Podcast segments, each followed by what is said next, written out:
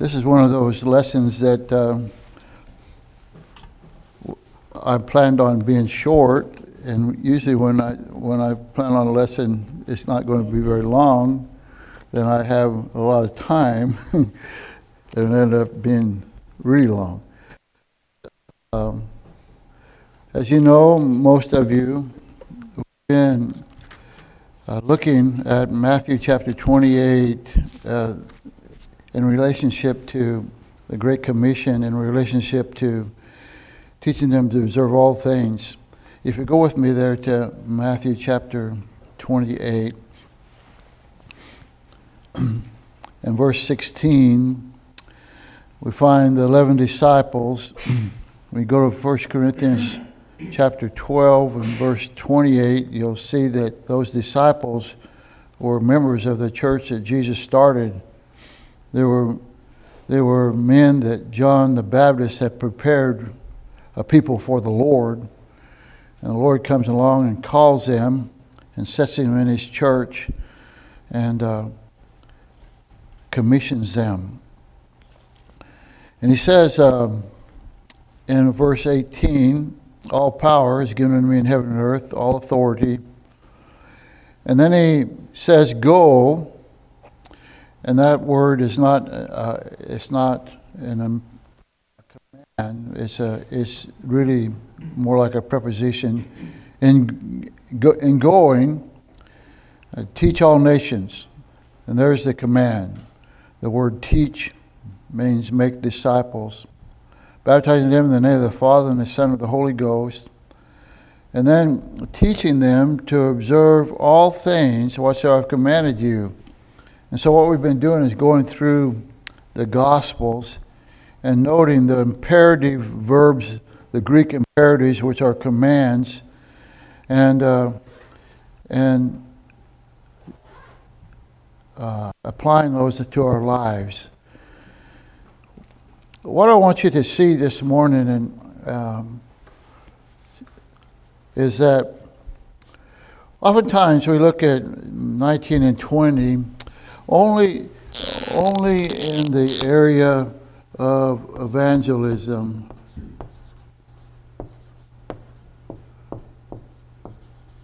We look at this commission as a soul winning commission.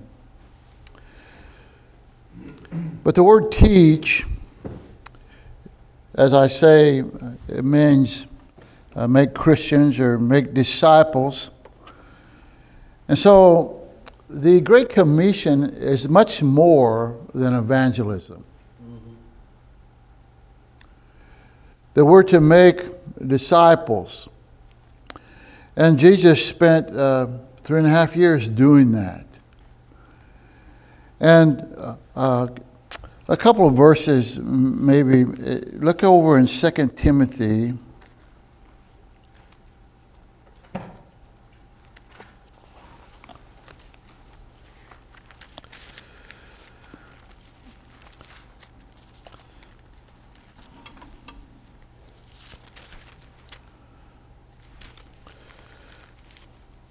And verse 2. And the things that thou hast heard of me among many witnesses, the same commit thou to faithful men who shall be able to teach others also. And so we have, we have Paul, we have Timothy,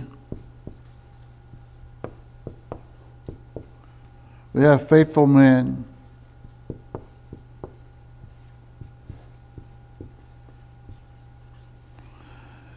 And the others.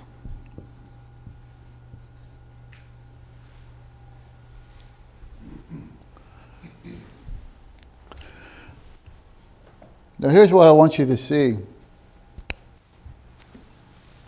You should be in that someplace.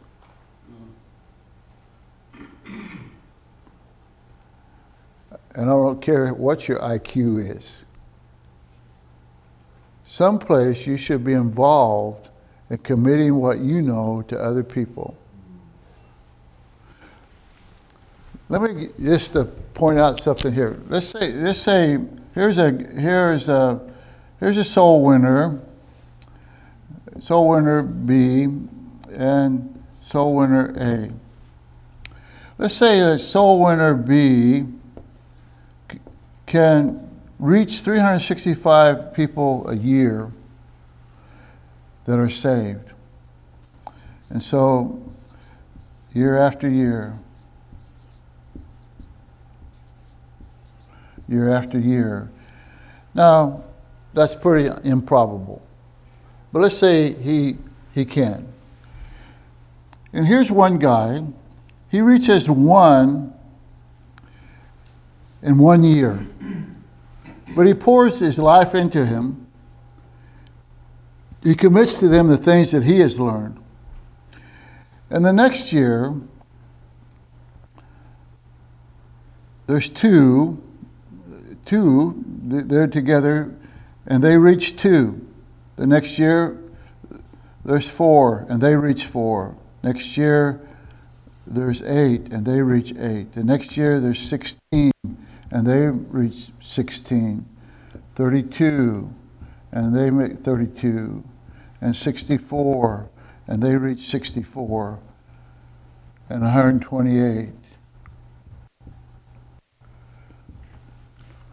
By about, I'm not sure, I, I didn't have time to pull it up, but about the 24th year or on down the line, reaching one person a year and discipling them, your numbers bypass those numbers. You see, uh, we we want so much to, to have quick results, I guess, but don't feel bad. We should never feel bad about pouring our lives into one individual who, in the end, can reach another individual. And, and that's really what, that's really what uh, this Matthew 28 is about. It's to be making disciples, to seeing people saved to being involved in that and and and, uh, and uh, learning. And so when we uh, when we come to our passage today, and some of the things that we've been studying in the past, the, the Lord actually expects us to obey the commands that he gave during his own personal ministry. And what, and what these commands, I think what we found about these commands are these commands are more, uh, they are much more than uh, separation standards. They're much more than uh, evangelism strategy, but they are they are um, things for life. They are they are uh, challenges to the way that we think. Particularly, we find that in, ch- in today's passage in Luke chapter 14. In Luke chapter 14 and verse 12. Then said he also to him that bade him, one had asked him to come to a feast, and, uh, and he says, When thou makest a dinner or supper, call not thy friends, nor thy brethren, neither thy kinsmen, nor thy rich neighbors, lest they also bid thee again, and a recompense be made thee. But when thou makest a feast, call the poor, the maimed, the lame, and blind, and thou shalt be blessed, for they cannot recompense thee, for thou shalt be recompensed at the resurrection of the just. And so there's two imperatives in this, two commands in this verse. Call not, and he, tell, and he lists the ones not to call, and then to call. And so when he says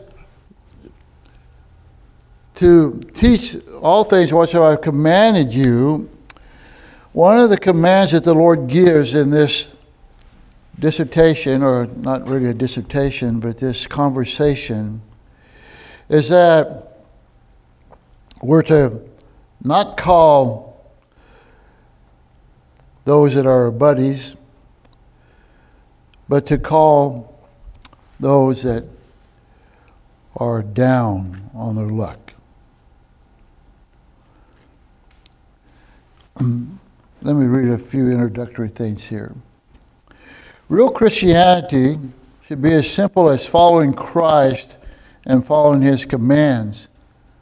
But actually, real Christianity has been reversed, been brought down to how long your dress is, how long your hair is, how proper you look, how your church attendance is, how uh, you're involved in supporting missionaries, how you uh, you manage your money, and all those are good things. But Christianity involves people.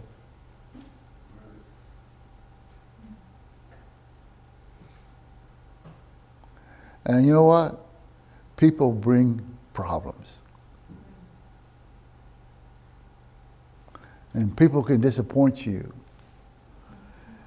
And uh, people can make you want to buy a cabin in the woods of Alaska and move there and stay there and argue with the chipmunks.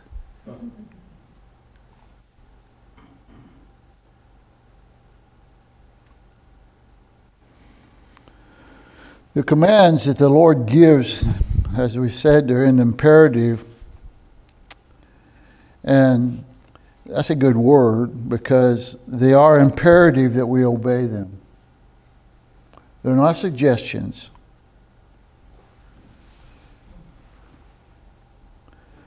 We're not to ask, should I do it or do I feel like it? But when the king gives a command, he doesn't really care how you feel about it, or what you think about it, or how reasonable it is, but he wants you to do it. And we would expect nothing else from the King of Kings and Lord of Lords. This Bible should be and is full of directives uh, from the Lord.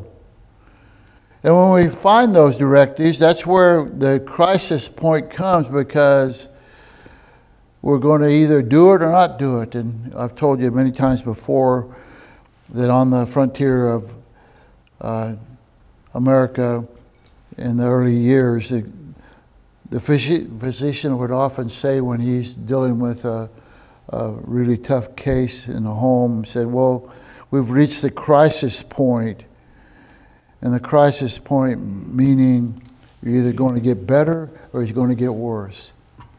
And the Lord brings us to a crisis point, and if we obey, things are going to go well. And if we disobey, uh, they're not going to go well. And so he gives a command call not. Now, when he says, Call not thy friends nor thy brethren, neither the kinsmen nor thy rich neighbors, lest they also bid thee again and recompense be made thee. The Lord, I'm sure from what he teaches in the Bible and other places about family, he's not against us having family over for Thanksgiving and special occasions. but having them exclusively over. And also, he addresses here why He's dressing, uh, he wants us, when we invite people, he's wanting to know what is our motive?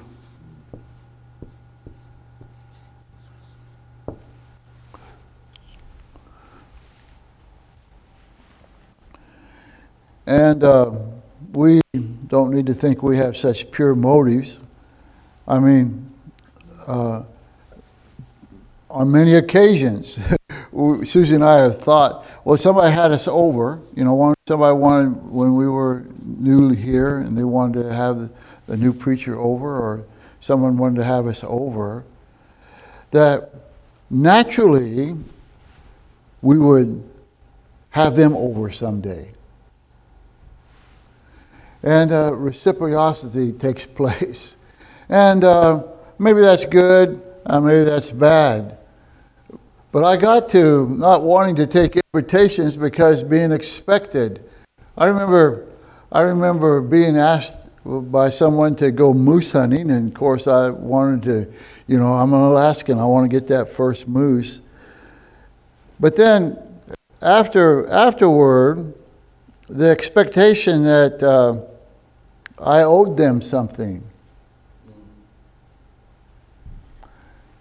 If someone takes you fishing on their boat or lets you use their boat, and then they want to make sure that uh, everybody knows about it, or you return the favor.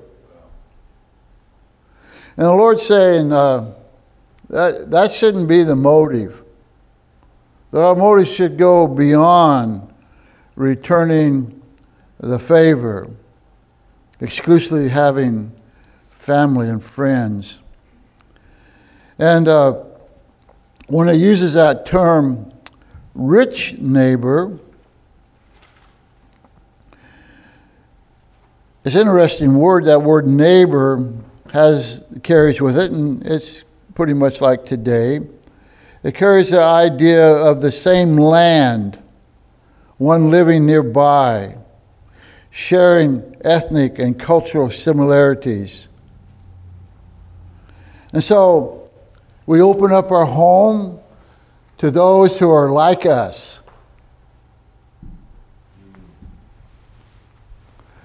And don't think about opening up your home to those that aren't like you.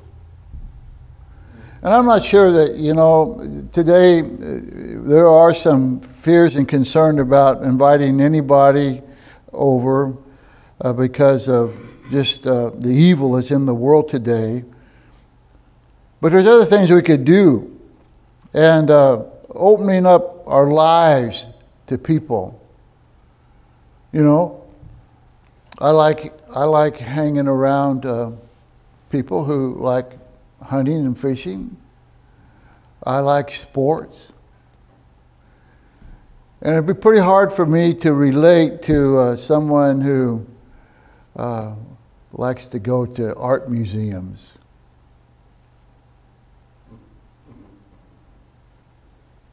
but they have souls too. And so the Lord, particularly here in relationship to poor people of the day, um, He's saying that we need to open up our homes to them. And what has happened, I think, uh, in my mind and maybe in yours, well, we have we have welfare now today. Welfare take care of them. We have food stamps. The government can take care of them. And the good or bad of that could be argued. But the point is, is that we ought to be concerned more than what they're putting in their belly. Welfare may give them food, but it's not going to give them life. And we, as God's people, if we're going to be reaching people, if we're going to be reaching people, we need to be involved in people's lives. And I can tell you, after 40 years' experience, that going down the street,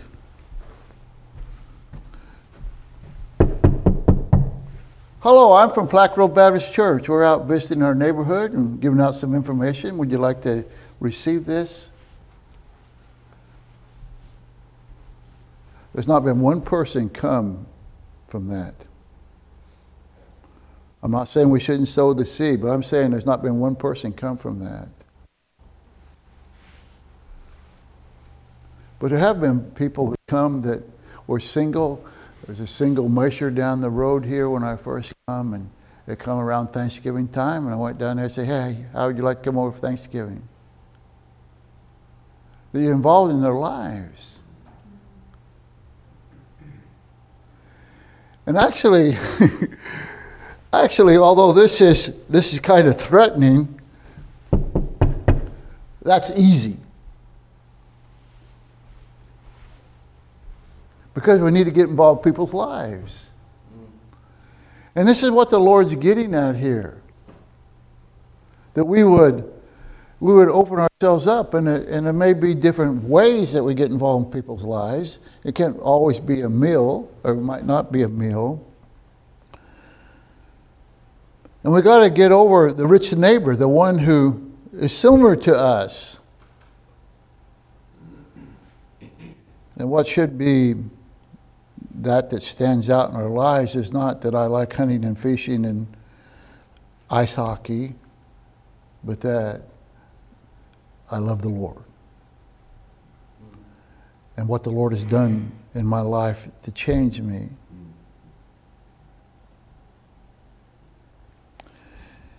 And the motive, the motive that the Lord is hitting at here is that lest they also bid thee again and recompense be made thee. That they're going to be involved in the mutual admiration society. That I like being around them, you know. My daughter in law, she gets on to me really bad sometimes, but, you know, because I said, I, was, I said one time, I really like that guy. He thinks like I do. And she, oh, you really like the way you think, you know. And, uh, and Lord didn't cut me any slack. But that's a, a lot of times that's the way it is. But you know, uh, the Lord not only liked me, but He loved me when I didn't think anything like He did, does.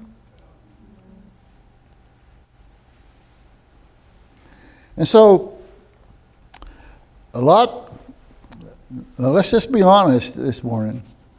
A lot of what takes place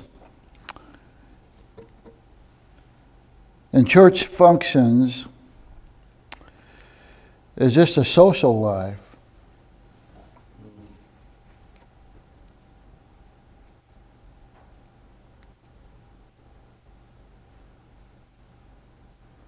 When the Lord says there's, there's the maims out there. And we need to open up our lives to them. Our motive. What is our motive? Well, that they would recompense you again.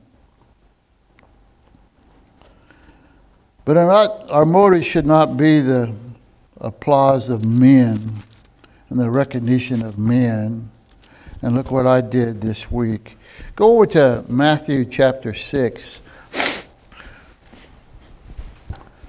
Matthew chapter 6.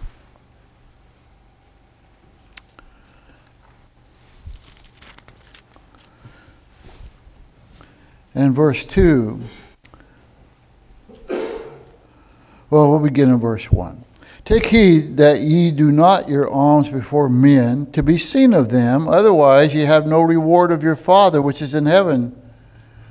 Therefore, when thou doest thine alms, do not sound a trumpet before thee, as the hypocrites do in the synagogues and in the streets, that they may have glory of men. Verily I say unto you, they have the reward. One of the things that you need to understand is that in this doing of good deeds, there's not going to be a double reward. If you do it to be seen of men, they'll see, they'll comment, they may have an appreciation for what you've done, But uh, if that was your motive, that's all you're going to get. They have the reward. But when thou doest alms, let thy hand, let, let not thy left hand know what thy right hand doeth, that thy alms may be in secret, and thy Father which seeth in secret himself shall reward thee openly. And when thou prayest, thou shalt not be as the hypocrites are, for they love to pray standing in the synagogues and the corners of the street, that they may be seen of men. Verily I say unto you, they have their reward. They're seen and they're acknowledged. But but thou, when thou prayest, enter into thy closet, and when thou shut thy door, pray to thy Father which is in secret, and thy Father which seeth in secret shall reward thee openly. But when you pray, use not vain repetitions as the heathen do, for they think that they have been shall be heard for their much speaking. Be not ye therefore like unto them, for your Father knoweth what things ye have need of before ye ask him. After this manner, therefore, pray. And so he, he says they have the reward. They have a reward. And then again in uh, verse 16, uh, people who are fasting and have their face all covered, they have a reward. And so we ought to do the things that we do so we can be recompensed, that we can receive some kind of award or reward or acknowledgement for what we do. And so, the motive why do we do what we do? Why did we come to church today? To be seen. Because if we're not in church and we miss church a couple of weeks, the pastor's going to call us on the phone. What a ridiculous thing to come to church for. We ought to come to church because we want to commune with God today. And so he makes a contrast there in verse 13. But, a but is a contrast.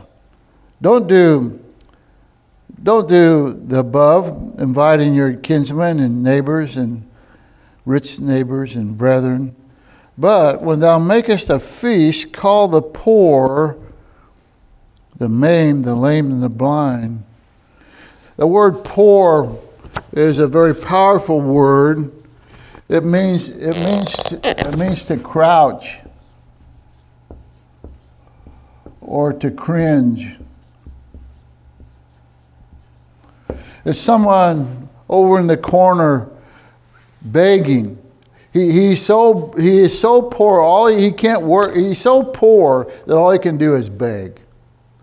And, and you know, they don't look up. They just, they're shamed. They're not anything like what stands over there in the, by the stores on the center, center there between the roads and, you know, and have their hand out and a little bit of money, or I don't know what they're saying. And then when they leave, they go over to a car that's newer than mine and drive off. Pan, not a panhandlers. We're not talking about panhandlers. We're talking about the poor. And it's a picture of a beggar. It, uh, it's uh, one whose poverty is honest poverty. There's some honest poverty where people don't make a lot of money. But this is abject poverty. It means he's uh, literally has nothing and he's in danger of starvation. And then uh, the, the, we have the poor, uh, the poor, and the the maim. The maim is someone who's been uh, maybe his bones have been broken and he's healed. He's, he's somehow he's maimed. He has inability. It describes a disability, usually of the lower limbs. They're crippled in their feet. And then, uh, oh, the lame is crippled in their feet the maim would be more like they're mutilated. The lame, and the blind. And I find those words very interesting, and we could go into them greater, but I find them very interesting because these words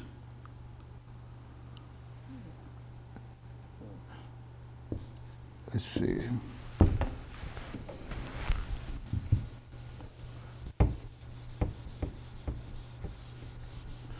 These words are perfect words, good words for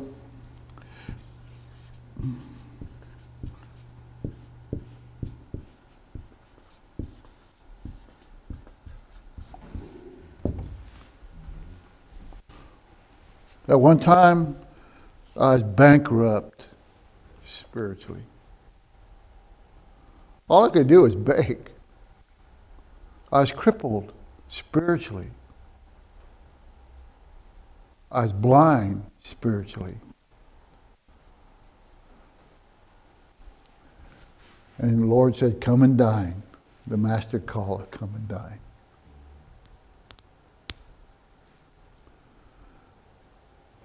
And so um, we need to we need to somehow develop a worldview like the Lord has.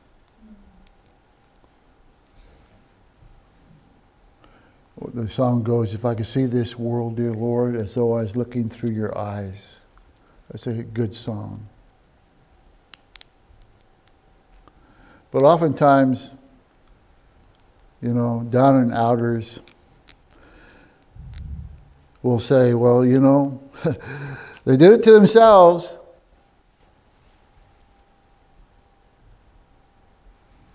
As though we didn't do it to ourselves. And so the Lord's just trying to, I think, paint a physical picture, but also a spiritual picture here. And He says, uh, call those. And when we do, he says in verse 14, and thou shalt be blessed. To be happy. It describes a person free from uh, daily cares. It's a happiness that is a divine happiness. Its source is God. God resisteth the proud, but give grace to the humble. And God wants to bless us. And it's said in the scripture, is it not? It's more blessed to give than to receive. If you go to Matthew chapter 25,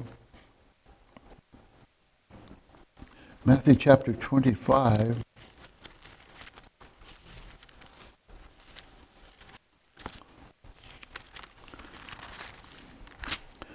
And look in verse 31. When the Son of Man shall come in his glory, and all the holy angels with him, then shall he sit upon the throne of his glory. And before him shall be gathered all nations, and he shall separate them one from another, as a shepherd divideth his sheep from the goats. And he shall set the he shall set the sheep on his right hand, but the goats on the left. Then shall the king say unto them on his right hand, Come, ye blessed of my father, inherit the kingdom for you, prepared for you from the foundation of the world. For I was hungered and you gave me meat. I was thirsty, and you gave me drink. I was a stranger, and you took me in. Naked, and you clothed me. I was sick, and you visited me. I was in prison, and you came unto me. Then shall the righteous answer him, saying, Lord, when saw we thee and hungered and fed thee? Or thirsty, and gave thee drink? When saw we thee a stranger, and took thee in, or naked, and clothed thee? Or when saw we thee sick or in prison and came unto thee? The king shall answer and say unto them, Verily I say unto you, inasmuch as ye have done it unto one of the least of these my brethren, ye have done it unto me. You think that's just historical? Or is that a concept that's for today?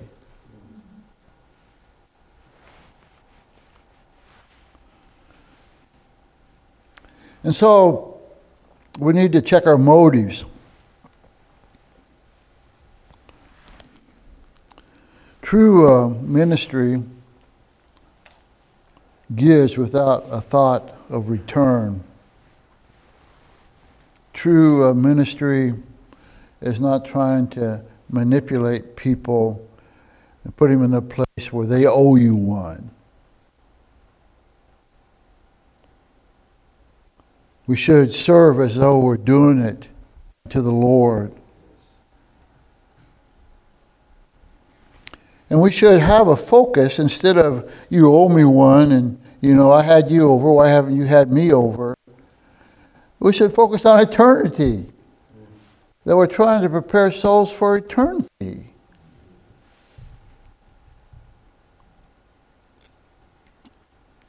And sometimes blessings that we've given will come back. Cast your bread upon the water, the principle will come back to you. But sometimes uh, people can serve and do something for someone and no one notices.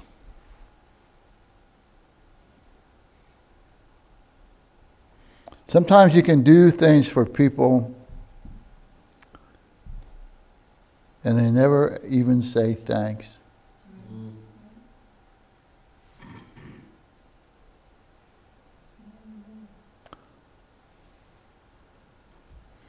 And so I do a little test. I say, well, how do I feel about this that I've done for another?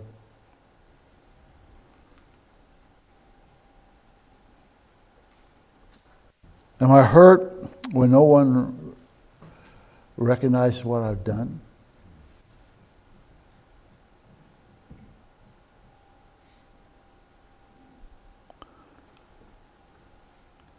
Do I feel like that I've lost out when I can't be repaid?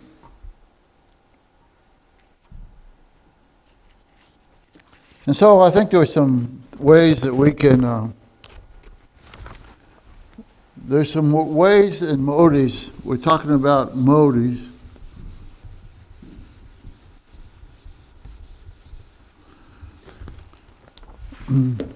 what are some wrong well,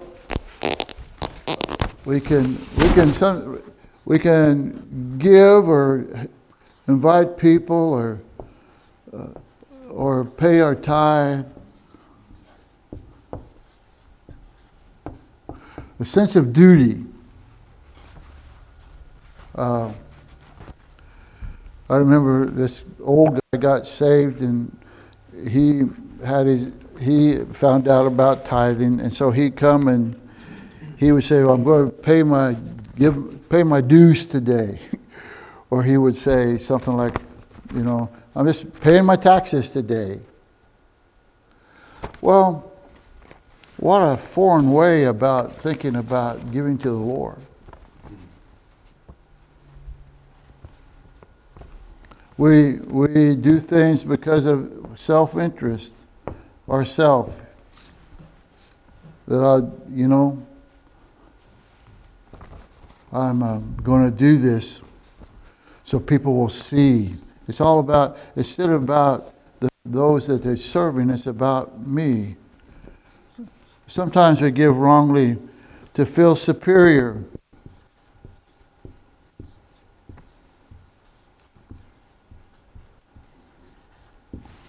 I think we need to be careful there too. I was reading about uh, other day about this uh, man or lady was in the store, and there was this older lady, and she had her she had her cart full of not full, but had her cart with some food, and she was uh, before she went to the checkout counter, she stopped over there and, and she was going through her purse, seeing how much she had. And uh, she obviously realized that she couldn't buy it all. So she turned around to go the other way.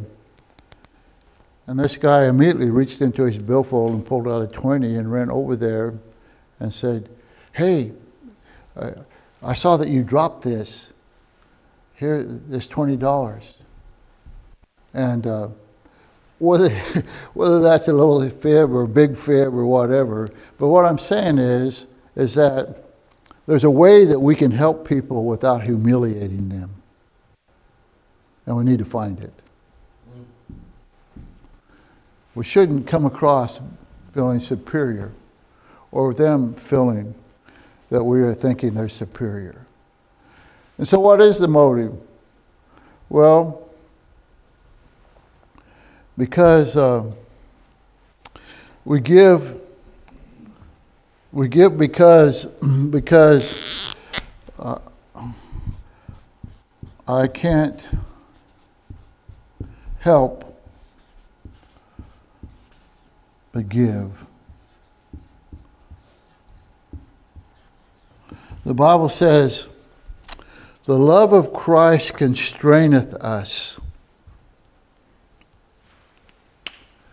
There's just an, you know, and I think here, in, what we're talking about here, inviting and stuff, I do think the love of Christ should constrain us in this sense. I think that we ought to pray about what we do. Just to go out and start a, a food bank on our own may not be what the Lord wants.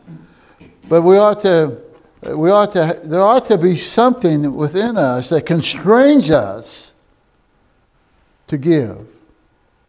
I remember as a young missionary, there was another older missionary, and he was having some hard times, and and I had, uh, I didn't have a lot of money, but I didn't need a lot of money, and I gave him, I gave the church a hundred dollars for them to give it to him, but somebody in the church, still upset about that, told him that I was the one that gave it.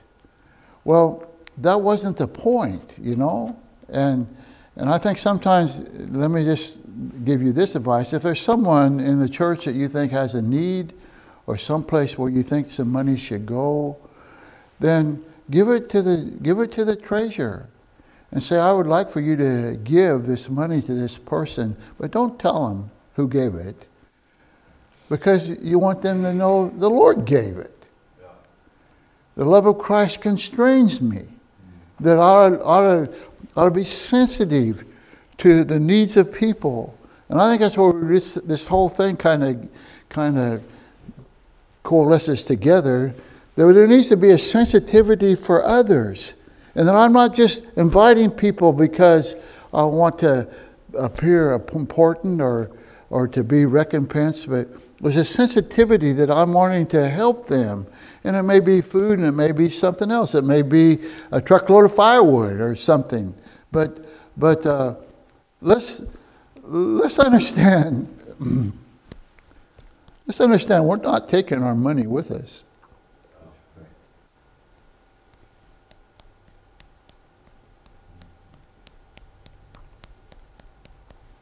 And so let's put it to work for the sake of the kingdom of God. All right? And so the bottom line is here's a crisis point. Am I going to allow myself, am I going to be uh, moved within my innermost being to look to the needs of others?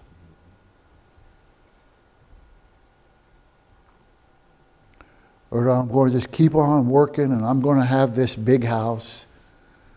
I'm going to have this big car.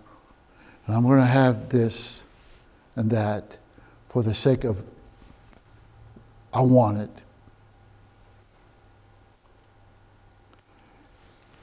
You know, you can live in a really big house, lots of bedrooms, four bedrooms and four bathrooms and be the most miserable person in the world.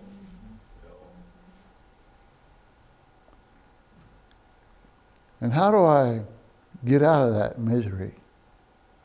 Well, I've told people a lot of times you need to get off your butt and go out and do something for someone. Okay? And the Lord is commanding it here. It's not really an option. All right? So, oh me. You don't have to say amen. We can say oh me. All right? You're dismissed.